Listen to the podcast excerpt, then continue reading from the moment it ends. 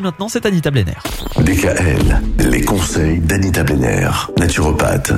L'apnée du sommeil, voilà le sujet dont on parle depuis lundi avec vous, Anita.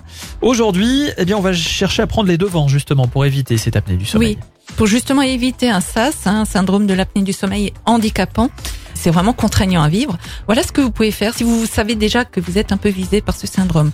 La première des choses, j'en ai déjà parlé hier, c'est effectivement perdre un peu de poids. Cela soulagera les contraintes euh, que connaît la gorge et vous devrez essayer de maintenir euh, votre poids idéal en suivant une alimentation saine et équilibrée. Euh, cela va de soi.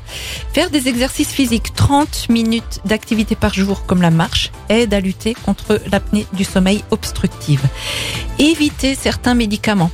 Alors il y a certains antihistaminiques certains tranquillisants, des somnifères, des psychotropes qui sont nuisibles. Hein, ce qui gêne bien d'ailleurs les psychiatres qui, en, cherchant un marqueur de la dépression dans ce sas, réalisent que leurs traitements sont les premiers à l'aggraver. Ah mince. Souvent c'est le cas.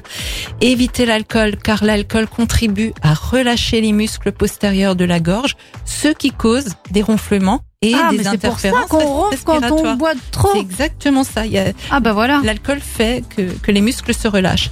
Et même un verre d'alcool suffit à déclencher des apnées. Donc ah c'est pas une question de quantité. En plus. Mm. Ce qu'on peut faire également, c'est dormir la tête un peu plus haute. Hein, c'est-à-dire que vous gardez votre tête un peu surélevée en relevant la, la partie supérieure du lit ou en plaçant un, un épais coussin sous, sous le haut du corps. Il existe d'ailleurs des oreillers euh, spéciaux disponibles pour l'élévation de la tête.